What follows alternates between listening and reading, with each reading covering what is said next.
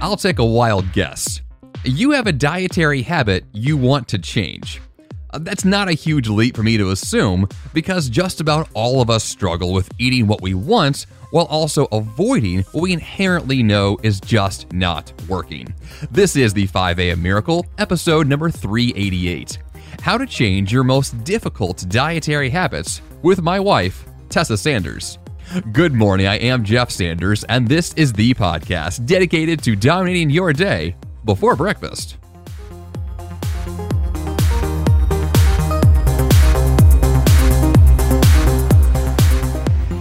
Hey, welcome to the 5 a.m. Miracle Studios. I am live in the 5 a.m. Miracle Studios with my wife, Tessa. Hello. How you doing? Hi, everybody. It's good to be here.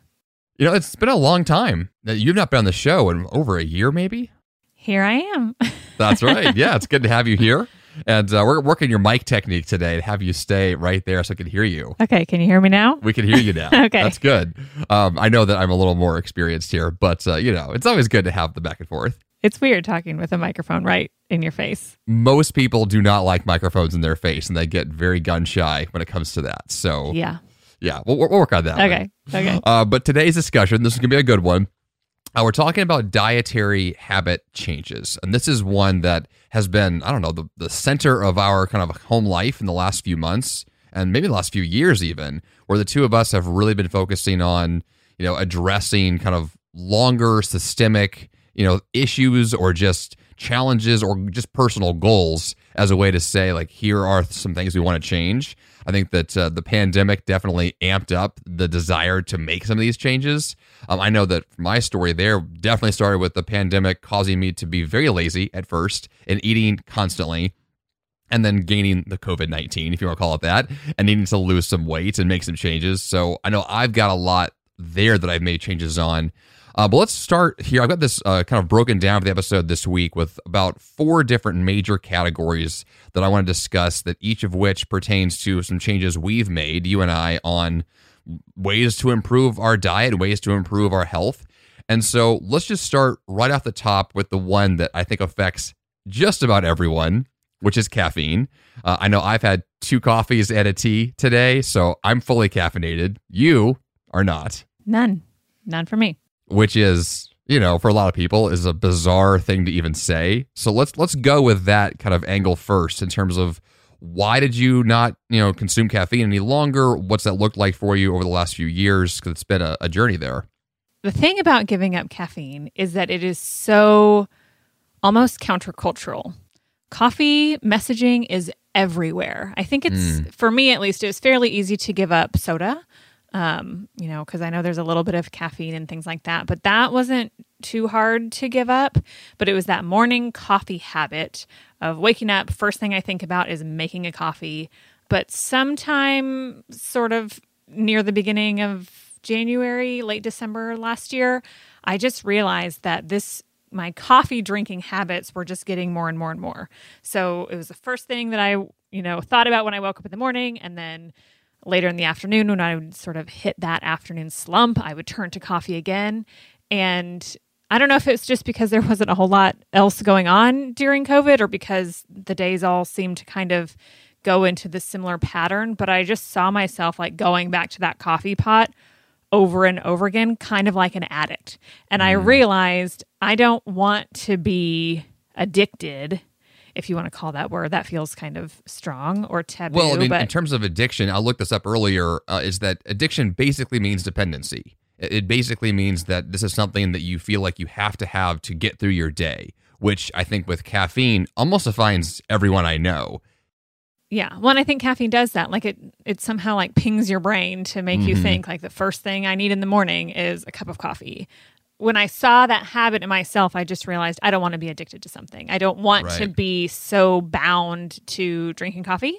Um, but I have tried in the past to like just have a little, and that didn't really work for me either because the more coffee I had, the more I wanted and you know half a cup turned into a cup turned into two cups turned into maybe i should get a cup in the evening and it was you know i think for me caffeine really can spiral out of um, what i think is like a normal or a good amount fairly quickly so i decided to just cut it out um, completely and see what happened You did decaf for a while too. Yeah. So when we had when I was pregnant with Maisie, I was on decaf coffee for a while. Um, so I have done I have done this before. So in some ways, knowing like I've done this before um, was helpful, but that is a much different why. So when you are a pregnant woman or you're trying to get pregnant or you're breastfeeding or whatever, it's common knowledge that you're not supposed to have caffeine. Right. Um, and so I think that was easier in a way for me than it was this time around when it was really just me saying, as a life value almost, I don't want to be addicted to any kind of food or beverage. I I don't want that in my life. And that is a lot more personal. It's not quite as medical. I mean, I think it's so like if you tell somebody, "Oh, I'm pregnant," they're like, "Oh, well, you know, of course she's not drinking coffee." Right. But if you were to say like, "I just I'm not drinking coffee right now," people look at you like you're crazy. that's so true. Yeah, that that's a hard, I guess, like social stigma to just say I'm going to pass on the caffeine because it's just such a normal thing for so many people. Was there? I mean, obviously, letting go of caffeine initially for being pregnant was a pretty obvious decision. Was there a specific like day where you said like today I'm just I'm off caffeine for that personal reason, like something that caused you to make that choice and say tomorrow's gonna be different than today, or was it more of a slower like release of saying I'm gonna make this sh- shift over time? I was I think it was that I just I saw a blog post or consumed some content or something mm-hmm. that was like here are the reasons that caffeine isn't good for the body. And I know there's lots of stuff out there that would argue that a little bit is good and, and all sorts of stuff like that. But I think if we look into like, I don't know, medical literature or whatever, often we see it's a good idea to give up caffeine. Right. Um, and so I just decided to try that. Um, of course, I did because I was drinking, and I wasn't drinking like a ton. I was probably having two cups a day, maybe, which just for me felt like a lot. Um, so I did wean back over the course of a couple days um, because I think that you need to do it that way without without you, doing it that way. Yeah, you get like yeah. withdrawal symptoms or whatever.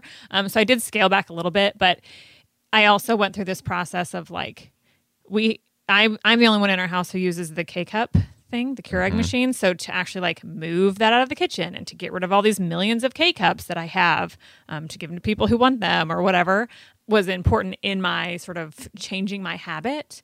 You know, that was sort of like a mental and like physical shift where it's like not only am I trying not to think about coffee so much, but like it's actually the coffee maker's not on the counter anymore. The K cups are not in the pantry anymore. And in a way, it actually like physically made space for other things to go in there. Um, so for me, that sort of out with the old and in with the new was like emotional and mental, but also physical as well. Well, I think it's really important when you make a, a, change to have a visual reminder. In that sense, you walk into the kitchen and you, you don't see something you used to see. Um, I want to go back to the headache uh, aspect of the caffeine withdrawals, but I think the one aspect of, I guess, any change you would make, this goes back to the idea of a dependency or an addiction, is if you were to let go of something, like would something bad happen? Would there be a consequence from that decision? I think it's interesting just to, from that perspective, you know, if you no longer consumed, you know, product X, what would happen tomorrow? Would you feel different? Would it be better or worse? I think it's interesting just that that physical reaction to I let go of caffeine, I get a headache. It's almost that reminder that this thing may not be good for me. When I'm really sort of moving into this phase in my life where I really want my own body to sort of sustain itself. Mm. So through this process I realized like not only am I seeing that caffeine isn't great for women, um, perhaps, but also that like I want my own body to create energy. So I know you talk about like bouncing out of bed with enthusiasm. Mm-hmm. Like when I'm drinking coffee, I don't bounce out of bed with enthusiasm. I pull myself out of bed toward the coffee machine to get my enthusiasm there. And so my hope was that over time, if I can sort of get coffee out of my life, then my body will regulate itself and be able to produce its own energy um, just from like being like more physically well which is a great goal to shoot for. I mean, obviously, it's if you can have a, a body that can sustain itself without the need for additives or drugs in the sense of caffeine, uh, that seems more of an ideal state. I think for most people, they still, I, I can tell you the back of my own brain, I'm like, but that still sounds like a life I don't want. but that's I think that's that whole idea of personal choice when it comes to you know identifying those areas of your life where you ask those questions like what life do I want to to lead and what is part of that and what is not part of that and being able to be honest with yourself about the version of you you want to to see more often. Right. And also thinking about like who you share that with. So if I'm out with friends or if I'm at work and someone says, "Do you want a cup of coffee?" sometimes early on I would just say like, "Oh no, like I don't need a coffee right now or I don't want a coffee right now," as if it was like just I'm just making a, a choice about this choice. one cup. Yeah. Um, which was true, but in the back of my head, thinking like I haven't had coffee in five days, so like I'm not planning to have coffee. But that's a conversation that I was not necessarily, and I don't even know if I still am, but prepared to get into with everybody. Um, and so for you know my close friends and family, I they knew what I was doing. Um, but for other people, it's like I don't want to get into a conversation about yeah. how they could never give up caffeine or why they wouldn't want to give up caffeine. So I'm just gonna like kind of shrug it off and instead of making this huge declaration like I don't drink coffee, um, to just sort of say like I'm not having one right now. Well, this goes back to a conversation we had before about you know there's certain things you give up. Like when I gave up meat and dairy years ago and went vegan, there comes there's like a, a, word for that like a social you know societal norm for saying when you don't consume certain products there's a name for it versus you've had the same before like well if i give out mushrooms like what does that mean? Like, right. there's no name for that. Right. It's just you just choose not to consume a certain thing. But i think it's there's an interesting identity aspect to these choices and then right your idea that uh, do i have to explain myself to someone else to tell them what i'm doing and why? Yes. Well and i largely like have viewed myself as a coffee drinker. Like I have been a coffee drinker. People get me Starbucks gift cards for my birthday and things like that. Like we've it's been such a part of my life habit wise but also like socially and that was sort of like part of my identity so when i was like putting my k-cups away i was like ooh do i really want to like let go of this um, but as i was thinking about it as like um, dependent on a sort of substance like i don't i don't want to go there. Which is a good segue to the next section which is alcohol. And this is one thing i brought up recently in the podcast uh, when i mentioned that i'd gone 30 days without any alcohol and that number crept up to 60 just recently and then i had a margarita because you know that's what i do. But what's interesting about the alcohol thing for me this is a change that i made which I think really stems in a very similar way to your choice of saying, you know, I'm going to give up caffeine because I, I, see myself having a little more each day, and I don't want that to be my norm. That was my thing with alcohol was that I had, you know, a glass of wine after dinner, and then I had a second glass. That's not a big deal, but then I had a second glass or a third glass every single day, over and over again seven days a week. It became just like the, a part of my routine. It was, you know, I have coffee in the morning, I have wine at night. And that just became the norm for such a long time. And I had one of those days, kind of like you said, you read a blog post or, you know, had that inspirational moment where you're just like that epiphany where you realize like that's not the me that I want to be. And for me, that was the thing with alcohol. Now, I don't, I wasn't dependent on it. It wasn't like if I didn't have it, I, would be, you know, suffering. It was just a, a, bad habit that just was there. I just, I stopped thinking or stopped making an intentional decision. It was mindless in that sense that when I went to the grocery store, I would just buy another bottle of wine because that's what I always did. And I think that for me, the biggest shift was just identifying those key trigger moments when I would make that decision that if I stopped that one choice to buy the next bottle, well, it wouldn't be in my kitchen tomorrow night, and then I wouldn't have it. And then it wouldn't. And when that that shift took place, all of a sudden it was just that's so simple. It's such an easy thing to do to say, I'm just not going to buy it. And when, when I don't, it's not there. I don't consume it, and I just move on with my day. And it, it's been this refreshing couple of months to just simply say that's not a part of my life right now. It doesn't mean it won't be going forward. Like I said at Margarita last night, like occasionally it will be, but I don't want to define my daily existence as saying that this is part of my daily life. And, and for me, that was the big shift. Okay, so when you give up alcohol and, you know, to be clear, we're talking about like in the evening, going to the box of wine, getting a glass, sitting down on the couch, whatever. Right. Um, so if you're not doing that anymore and that's sort of been your daily habit, then do you find something to replace that with? Or do you, and I should know because you're here, but I, I guess I don't really pay too much attention.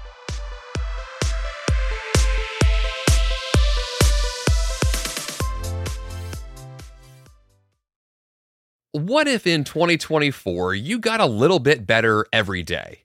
When you're learning a new language with my sponsor, Babbel, that's exactly what you're doing. And if Babbel can help you start speaking a new language in just 3 weeks, imagine what you could do in a full year. Don't pay hundreds of dollars for private tutors or waste hours on apps that don't really help you speak the language. Finally achieve your new language goal in 2024 with Babbel the science-backed language learning app that actually works. Babbel's convenient courses have helped me to learn real-life conversation skills in German, including ordering food and asking for directions without having to rely on language apps while traveling. Babbel has over 16 million subscriptions sold. Plus, all of Babbel's 14 award-winning language courses are backed by their 20-day money-back guarantee.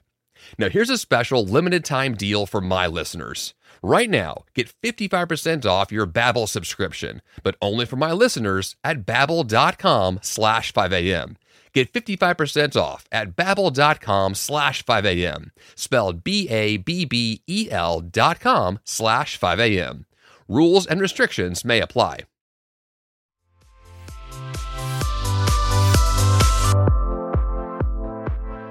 Well, that's a good point too. I mean, on that level that you were not really watching what I was doing, to a certain degree, it was not. It wasn't in secret. It wasn't like I was, you know, trying to hide it.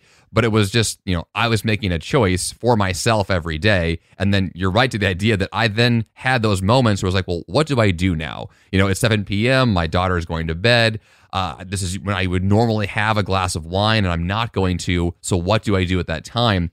And initially, it was I'm going to have a tea or I'm gonna have a big glass of water or just eat more dinner. Like it was I was trying to fill that void of consuming with more consuming. And that worked for about a week. But then after a while it was, well, that's not really kind of filling that void like I wanted it to. It just feels like I'm still missing that ritual. And so then I just changed to I'm just going to work in the evenings. I'm going to distract myself with other activities. So I'm going to pick some other task I want to get done, you know, stay really busy. And that was actually more effective for me, I think, than just trying to consume something to make an alternative transition. It was I'm just going to change what my evening looks like completely and have a different goal for that time.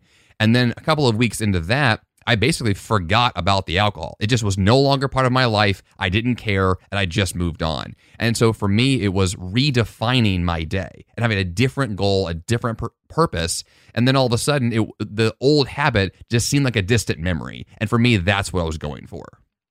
Well, it's interesting when, you know, I was thinking, like, was I even paying attention to what you were doing? Because I think with so many of these daily habits, like in your own mind, it can seem like such a huge shift. Right. But other people, like, I don't know how much coffee you've had today until you tell me, which kind of seems like a lot. But probably is. Um, you know, th- this the audience that is is not really there. So you know, right. if I go to work and someone offers me a coffee and I say I'm not having one, nobody really cares about that. Like it might seem like this huge thing to me, but it's not really that big of a deal. If you're not drinking a glass of wine by yourself at home in the evening, it's not like really a thing to anybody besides you you and I went on a date like two months ago. And I remember thinking at the time, this was probably early on in my process of making a lot of changes. And we went out to this restaurant, and I thought to myself, I want to tell people, I want to tell strangers at this restaurant about changes that I've made, which seems at the time it seemed like uh, like that's that's what I want to do. Looking back, it sounds kind of silly to say out loud, but I just wanted there to be some sort of acknowledgement outside of my own head that I made a change, which I don't, not everything you do requires kind of a social engagement or that affirmation from someone else, but sometimes it does. And that's helpful in that process. Yeah, especially if you can find the right people to sort of bring with you on the journey. Yes. I think if you can't, one way you can sort of get around that is to use some sort of a tracker or somewhere where you can look back at your own progress and sort of tell yourself, like, oh, I haven't drank in however many days or whatever. Right. So I know you use some sort of a tracker. I think there's so a lot out there for There's a ton of apps out there for just dietary yeah. habit, you know, tracking. I used one specifically for alcohol um just because I thought it was an interesting kind of community based um, kind of access to what that would mean. Um, I'll, I'll, put a link in the show notes for that app that I actually use, which is a, a cool one because I feel like that really gave me a sense of not only have I made this decision for myself, but I'm actually keeping track of the data. I'm looking at it. I'm getting that reminder to stay focused on what my I said my goal was. Um, the app that I actually chose to use allowed you to actually record like here's my reason for this change and here's my reminder to stay with it. And this actual app also said, and here's how much money I used to spend per day on alcohol. Here's how much time I used to lose every day because I wasn't productive. And then all of a sudden, when I get that time back, I get that money back, those reinforcements kick in. And that keeps me on that path of saying, this is why I chose this. And I feel like of all the things that could possibly happen in a dietary change, it is that temptation to go back to your old habits. And if you don't have that reinforcement of this is my why, this is why I chose to do this, the failure is so much easier or giving up back to your temptation is so much easier because you don't have that really stable rationale that is also a reminder to get back to it. And I feel like if you can have that in place, then when those moments show up where you're like, I kind of want to have that chocolate or whatever, then all of a sudden you're just like, no, I've, I've got this. I, I can handle it. Yeah. And one thing that I have done, not necessarily this time around with caffeine, but in other situations where I was maybe making more dietary changes at the same time, or really any kind of health related change, I had like a little note card that said, like, here are the things that I want to be true of myself, like physically, my well being. These are habits I want to be able to do, or physical ailments that I would like to see decrease over time. And so that sort of was my why statement. Um, and I could pull the note card out when I was like feeling a little shaky, like, am I, you know, should I really be doing this this way or is it worth it to go back to that like very tangible why statement um, was really helpful. And then also, you know, not to just track the number of days, which I think is what you were doing um, with the alcohol app, but also, um, and I heard this on another podcast. I'll have to remember what it is, but just you know every month or three months or however long to say you know here is how i'm doing physically here mm. you know check in with yourself about are the things on that note card coming true at all are there things that you're able to do now that you weren't able to do before are these changes paying off in any way because i think sometimes when you especially if it's a physical like i haven't been feeling well and i'm doing something to change that you can forget kind of where you were a oh, few oh, yeah. weeks or months ago True. so to be able to say like hmm i'm no longer having that ailment. I'm sleeping better. My I have less pain wherever. That can be helpful to sort of track almost a symptom tracker, I guess is what it would be. Um, I mean, to a certain degree, I've been doing that not to that level of intensity, but I've had a fitness log that I've kept track of my you know, exercise routines for the last 10 years. And in my log, I have a section for notes that I keep track of. And I record ideas of things that I'm keeping track of. It could be ailments that I'm working towards. It could be, I mean, things like weight loss or body fat you're trying to lower or trying to work on a certain like specific health condition. Like I used to get headaches when it was bad season of allergies or whatever the thing is. It's, I think it's really helpful to have a very definitive black and white tracker of here has been my progress in the last couple of weeks, months, years. So you can look back and see when I had a good season, here's what was, what was happening in my life, and here's what helped me to get through that. Or here's a bad season, and I overcame it, and here's what I did. And I think that for me, drawing from my own successes and failures in the past is more helpful than listening to someone else's story, you know, because you know yourself and right. you know what you've been doing as long as you have that data to, to go back on. Right. And you can you can see like how long it took for changes to occur. So I think some of these, you know, dietary changes often are like a long game. Um, you're not going to feel better the day after you stop drinking coffee, or maybe even the week after, or maybe even the month after. But if you have done this before and tracked it, and you can see, like, oh, you know, I started to feel differently about three months in, that I think can give you some um, sort of assurance that like the path you're on is going to work. You just need to like continue to commit to it. Well and to that same degree is like let's say you're tracking weight loss you can get a definitive number for that. You can see the scale going down over time but you can't see some physical changes. You just you feel them and you know whether or not you feel better but if you're not keeping track of like you mentioned here it's like you don't have that really like a way to kind of classify that as some sort of progress. Right. Well one of the things that i noticed a lot with with giving up caffeine is that my anxiety level went down. So mm. I didn't realize until I gave it up how much anxiety I was getting that was related to the coffee. I thought I was just having anxiety because there was a pandemic and like stressful things were happening in my life. I don't know. But I realized when I stopped with the coffee, I was like, oh, I don't feel as anxious. But how much anxiety you feel is one of those examples of things that's hard to track. Like how much, I guess you could do on a scale of 10, 1 to 10 or something, but, um, you know, just being able to like write down or keep track of like after a month, like I noticed significantly less anxiety in the morning after I stopped drinking so much coffee. This is what I also do with my weekly reviews. So, oftentimes, what I'll do is I'll look back at the week and ask those questions like, well, what goals did I achieve this week? What major projects were completed? But I also have a section for like, how am I feeling this week? Like, physically, like, what's going on? I think that even at, at the very least, you could reflect once a week to ask yourself, you know, how have I improved in the last week? What's going well? What's not going well that I could change this upcoming week? And that simple act of asking yourself, like, where am I now? gives you the chance to reflect and make changes, which I feel like with dietary changes, you need more often than once a week. It's usually like every hour. You're almost like checking in because that temptation to you know consume that product or to not consume that product is it's a constant pinging of your, of your brain most of the time because food and dietary choices are happening on a daily basis. Right, and multiple times a day. I mean, Many I think times, every hour. Right. That's one of the reasons why these big dietary changes and maybe alcohol and, and caffeine aren't them. Um, but you know, when you're making a big change, like perhaps going vegan, it's like every single meal now looks different than it did yes. before, um, and that that change in habit can be really mentally taxing. To be able to say, okay, you know, I'm not having dairy anymore. What am I going to eat for breakfast instead of my cereal? Without dairy or or what I mean I know there's lots of milk alternatives now but back when but you were doing it there, one, there weren't. Well there there were but they were weren't quite as prevalent as they are today but I think that simple example of you know I'm just used to having my you know cow's milk with my, my bowl of cereal. To change and redefine what a bowl of cereal looks like to you that does not include that dairy product anymore like there is a mental shift and there's also this kind of like you know identity crisis. There's this like well what does it look like now? Will i feel the same if i have this new product? Is the alternative better or worse?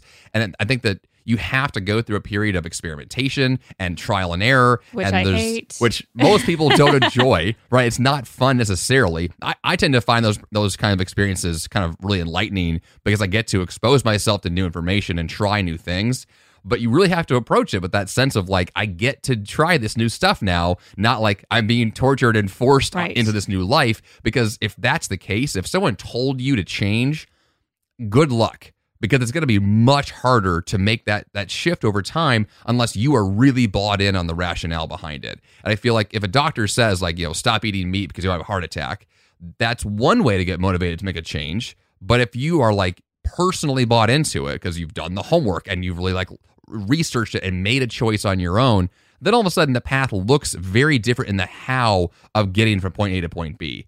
And I, I feel like it changes a lot but I think it's still hard. So let you know. I think the meat, well, the meat is a good one. So you you know you decide, okay, I'm not going to have a hamburger. I'm going to have some sort of vegetarian alternative to like that. a fake meat product, right? But like going to the store and suddenly being in that section of the grocery store instead of the meat section is like weird if you've never been there before and then to, all those hippies are and then you try meat, something yeah. and you get it home and you're like well this is awful and now i have like six of them you know and i don't want to eat them and then you got to go back to the store and try some i mean i think that like working out those kinks that way is what to me takes just like adds more stress to the initial part of the change. Once I figure it out and I'm like, oh, I found these veggie burgers and they are delicious. right. And we're I mean, even people who eat meat like them then I feel like my new habit is then established. But that time between giving up the old habit, working out all the kinks, and then finding something else that I can just sort of do without thinking about a whole lot, that inter intermediary section to me is exhausting. So my advice to people who are making a big change like that is allow yourself some more time to rest allow mm. yourself some you know to pull back from some other things because just make especially with meals making a decision about what you're going to put into your body to me even if i have a really compelling why is still exhausting well, on that same kind of line of thinking here, one of the ways that I know I've made big changes in the past is I view it as a project. I mean, this is a you know a goal achieving podcast. I tend to view my life in terms of you know what's the next big thing I'm working on, and whenever I have anything that's this significant, like I'm going to make a big dietary change, there is a project that I'm organizing and looking at the steps for and outlining, you know, here's what I'm going to do next. And I monitor that, not just like with an app, but I have a, a, breakdown. I used to use Evernote for this. I'm now with a different program called DEVONthink, but I'm outlining the specifics behind what this thing looks like. What where am I now? Where am I going? What are all the individual steps to get there so that I can track it like any other project. And so it could be mentally taxing, it could be draining, but if you are going to set aside time in your life to make a big change, then that's what your focus is going to be. And I think that to that degree, you want to give up some other stuff, give yourself the flexibility of space and time so you can rest, but also so you can work through these steps piece by piece uh, to get you there with enough time to do the homework, to read the books, listen to the podcasts, uh, do those you know, the testing at the grocery store, to buy different products, to fail, to hate something you bought, try again. All of that is just it's part of the process, and to think that you know, it's a Friday afternoon and by Monday I'll be a okay on the right. new plan is just not realistic. Like these are significant changes most of the time. They're going to require a lot more kind of upfront effort to say, if this is going to work, then I need to put in the energy to make sure it does. Right. And I think it's taking a step back a little bit. If you're the spouse of someone who's trying something like that or a family mm. member, it's it can be hard to see your loved one go through that like up and down and I don't have a plan and I want it to be perfect but I know it's not and I have to revisit. I mean all that um, is emotional and can be fun but also stressful. Um, and so I think you know we've both had experiences where we've tried something new and shared it with somebody who didn't like seem supportive in that moment at all.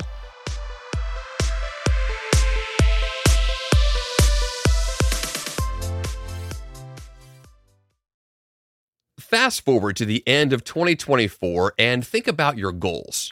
What can you do right now to give yourself the best chance of succeeding? If you want to learn a new language, you absolutely should check out my sponsor, Babbel. Finally achieve your new language goal in 2024 with Babbel, the science-backed language learning app that actually works.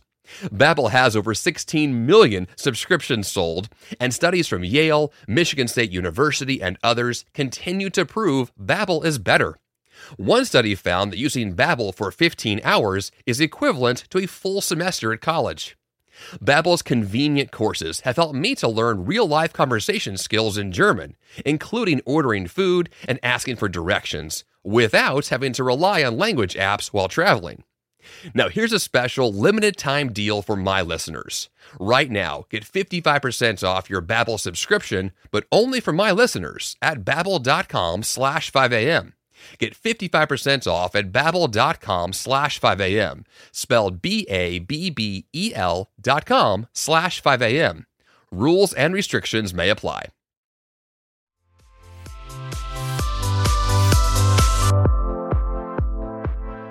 So, what advice do you have for people who are like alongside somebody who are going through a big shift, either from your own experiences or from mm-hmm, you mm-hmm. being my person or whatever? Well, to that degree, I would take a moment here and, give a big thank you to Tessa because this has been. That's this is not what I was fishing for. you were you were going to get a compliment either way because to answer that question, as far as like you know, who is your person? Like you are my person. And so whenever I have a new idea, which I get these things all the time, and I'll run to you in the middle of the workday, be like, oh my gosh, I have this thing I want to try.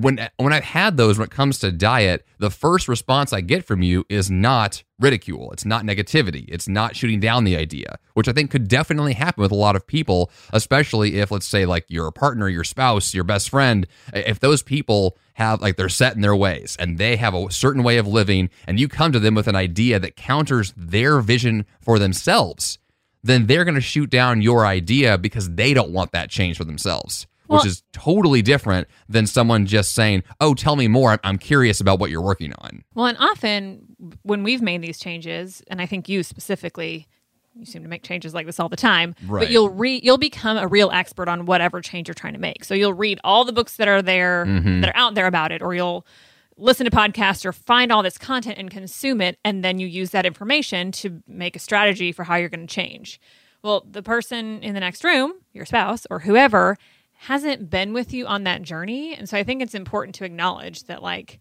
i'm not where you are with this right. i can't be where you are with this so the first re- reaction might be one of like can you even do that? Right. Can you even live, you know, without caffeine or without alcohol or sugar or meat or milk or whatever? Like, can you even do that? So I get where people are coming from when their first response is um, negative or defensive or something like that.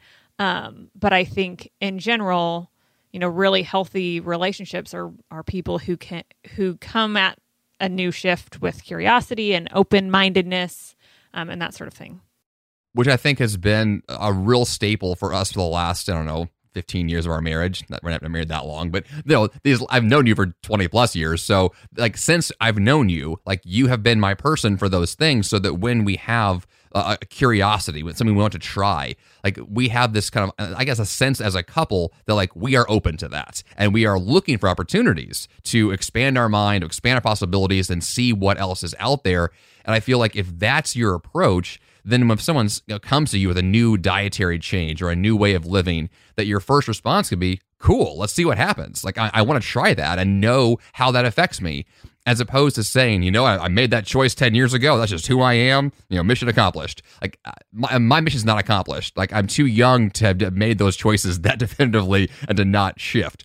So I think that that aspect of having people around you who get you and are willing to work with you through those changes uh, is really helpful if you have that person around. If you don't and you're on your own, which I will also say to that point, most of these things that I do, I feel like I am alone to that degree that like I'm putting the food in my body. It's it's a it's a me decision every single day. So regardless of whether you have someone there or not, at the end of the day, it is you making that choice or not about what to do with the food or alcohol or whatever. It, it is your body and your decision. And so to that degree, you have to be on board with your own decision and be disciplined enough to stick with your own plan.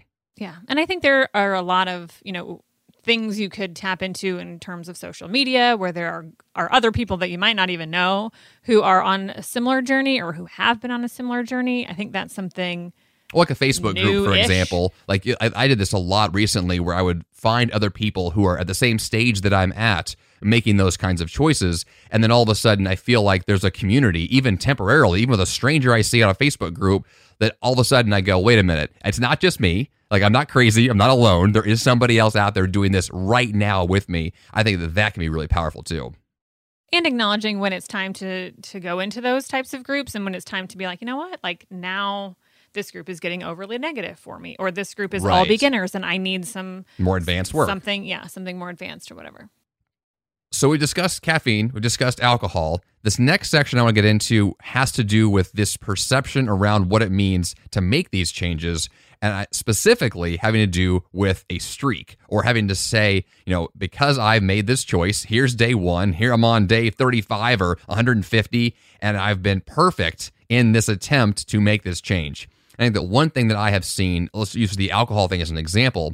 You know, in the last 60 days, I've actually drank twice, but I don't view myself as having been kind of off the wagon or failed in my attempt because my initial goal was not to be perfect. The initial goal was not to say, I will never have this. It was, I'm going to change my life and make a significant difference in the way that I live.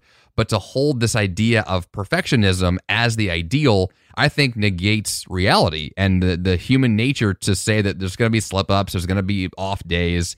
You know, I've been a vegan for 10 years, but I've had dairy in some of my food, whether it's on accident or not and it doesn't mean that I'm not a vegan anymore. It doesn't mean that I'm, you know, I fell off the wagon. The whole project is done because I I can't live in a world where that bar is that high to make these kind of changes. Well, and for us, some of the reasons that we embarked to on this like dietary change journey was to seek more balance in life. Yes. So I want to take it from like coffee all the time or alcohol every day to something that's a bit more balanced. And so to say that the only option is like absolutely no caffeine or absolutely no alcohol or I'm never going to eat out because it maybe, you know, some sauce might have some dairy in it, that's not a balanced life either. So I think, you know, especially if you're not really in a health you know a dire health situation or a medically required dietary change you know to find some balance in there somewhere um, is healthy And there may be scenarios where someone like, you know, cannot have alcohol at all because it's just too risky or too dangerous to have it. That's a different scenario. I think most people fall into the camp of, you know, if I hold myself to this, like I have to hit the streak every single day or the whole thing is done, then I think that what you find yourself in is that just it's all or nothing. And which means that I'm either drinking alcohol, you know, every single day or I am totally off. And real life isn't like that. And I think that if you find that it's not working for you to hold that pedestal that high, then don't have the pedestal that high. Don't put yourself in that camp where you feel like a failure if you have a small slip up. It's so much more healthy and so much more successful long term to give yourself some grace, to have some margin built into your plan. And then all of a sudden, it just feels like you can still be yourself and you can still make these positive changes and see that growth over time, which is all we're trying to get no one's going to come to you and say, I can't believe you had, you know, a little bit of dairy milk in that food last night. Like that's no one's doing that. No one cares about my choices that much. And so it's really that question of what end goal do you want to see and what's a reasonable path to get there? Right. And I think for us, for both of us, it's like my long term life. Do I envision myself drinking coffee every now and then? Sure. Do I envision, you know, are you going to have a drink here and there? Sure. Um, but I think that these experiences have helped me know that I'm going to be more aware in the future. So I'm going Right. to see myself slipping back into some healthy, unhealthy habits before they get sort of too far down. In Well, the, yeah, if the awareness piece picks up, then you can catch yourself before it becomes too extreme again. You know, it's probably unlikely that I'll find myself being as bad off as I was in certain areas because I, I know too much now. Right. I, I can see the warning signs coming sooner and then pivot back to a healthier pattern a lot faster. And for me, that's really what the goal is, is that kind of hyper awareness of your own tendencies. You can see the triggers and you can prevent those. And then all of a sudden, you know, staying the course, whatever goals you have you happen to have, it's so much easier to then just be on that course because you know how to stay on it. Right. And I think any dietary changes help you understand your body a little bit better. So now, you know, if I were to have a cup of a cup of coffee right now, I don't think my body would appreciate it. Well, I was thinking this earlier. Actually, there's a, a very like stark reality in our bodies that when we haven't had something and then you have it for the first time in a while, it's shocking. It's like, oh my gosh, I just had like a ton of sugar. I just had this like you know six beers this one evening. Like you can feel that so much more strongly than if you had just been doing it all the time. And that kind of smack in the face that you get from that change I think is a great reminder that like I made this choice for this reason and I don't want to feel like this or I don't want that extreme nature of you know I had a ton of coffee and now I'm too buzzed and I, I hate that feeling like when you have those those reminders like then take the reminder and, and act upon it And I think those things are our bodies telling us like that substance isn't good for you. Right. Like when I drink, you know, when I've gone a really long time without having soda and then I have soda out at a restaurant or something, it feels bad. Like I, I'm like, oh, it's too sugary and it's like too like biting. And I think Well, to that degree, uh, just a couple days ago, I had some candy that uh, my mother brought Maisie. So, grandma brought some sugar for our daughter, and I tried some of it, and I could not believe how much sugar was in this candy. And it just reminded me, like, I haven't had this in such a long time. I forgot what the feeling was, and it's it's addictive. It's super intense. It's super good, but also not the kind of good that I was like in my head envisioning it would be. especially the first time. I think if you Yeah. if you start if you haven't been drinking soda and then you start drinking it every day, or you haven't been eating certain kinds of candies and then you start eating it every day, over time you're like, oh, I really do like this. I want more. But that first bite, I think your body tells you like, mm, Like, whoa. this is not the kind of stuff you're we're used to for a reason. So let's wrap this up with a few final strategies. I feel like there's a lot that we've said. We've mentioned uh, probably a couple dozen different smaller ideas here. What would you say is a good takeaway for someone who says, you know what, like, yes, I've got some changes I want to make. Like, wh- where do I begin today? First thing I think is you need to you need to get knowledgeable in whatever you're doing, especially with dietary changes. And the ones we've listed here aren't really gonna, you know, they're not dangerous or anything, but there are some other more intense dietary changes, and I think you really need to know what you're doing before you go in.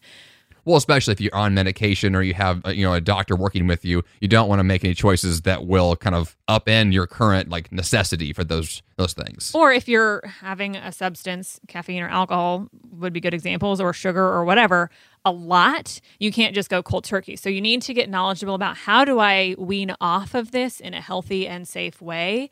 Otherwise, you're going to start off your journey with a really bad experience and if day one is that painful because you went cold turkey, like the odds of success just are depleted. Like this is, I've said this for years on the show about, you know, if you're going to do 5 a.m. tomorrow morning, don't. Like that's too early for most people, and it's going to hurt too bad. And then you're going to be mad at me for telling you to bed at 5 a.m. So to the same degree, it's like if you want to, if you're the kind of person who is more successful with a, a big change that fast, then you know yourself you can do it. But most people, that's just never true. So the baby steps are going to be so important. The smaller changes over time, you can track those, you can get momentum built up from those, and then you can see yourself improving. Uh, no one's going to say you have to be a certain place in a certain amount of time. You get to decide what this looks like. So you map out your journey and and see how you can make progress and, and, and map out those daily successes and then be reinforced by those.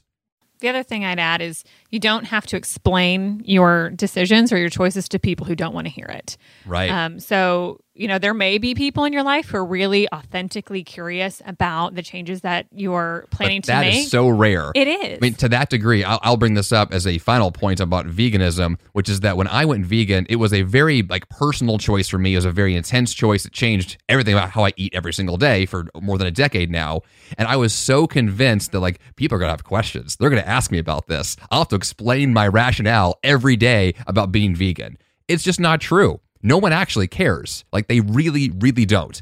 And so if you think that you're going to have to re explain yourself that often, pretty good chance it's just not true. So it really is a personal journey. And there's just this a need for you to understand what you want to do. And it really can stop there. And I think if you want to bring in a community or you want to bring some people on the journey with you, select them wisely. Yes, be very very cautious and uh, and find your Tessa. That's that's the the, the goal here. Uh, that's a tough one because you know she's she's rare. She's a goodie though. All right. On that note, Tessa, thank you for being here today. This has been great. So fun. Thanks for having me.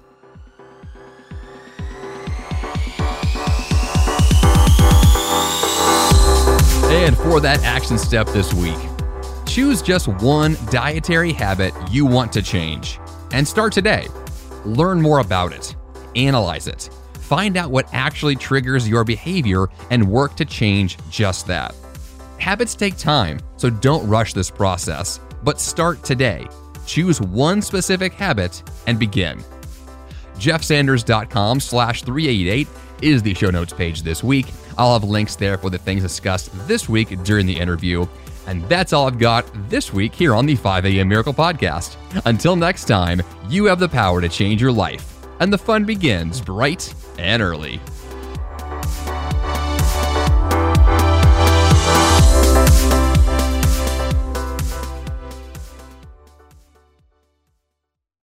Hey, it's Jeff Sanders, and I'm here to tell you about Greg McKeown and his amazing show, The Greg McKeown Podcast, part of the Yap Media Network.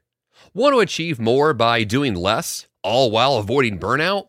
You can design a life that really matters with Greg McKeown, author of New York Times bestsellers Effortless and Essentialism. His mission is to help you advocate and negotiate your way to remarkable results. Every Tuesday, Greg discusses one key topic he finds interesting and valuable through the lens of the essentialist. Every Thursday, he invites thought leaders, entrepreneurs, celebrities, and people like you for inspired weekly conversations focused on learning how to do what matters first and do less but better. His content will stir your thoughts and spark inspiration and action. And his British accents, well, that's just the cherry on top. Subscribe to the Greg McKeown podcast today on Apple Podcasts, Spotify, or your favorite podcast platform.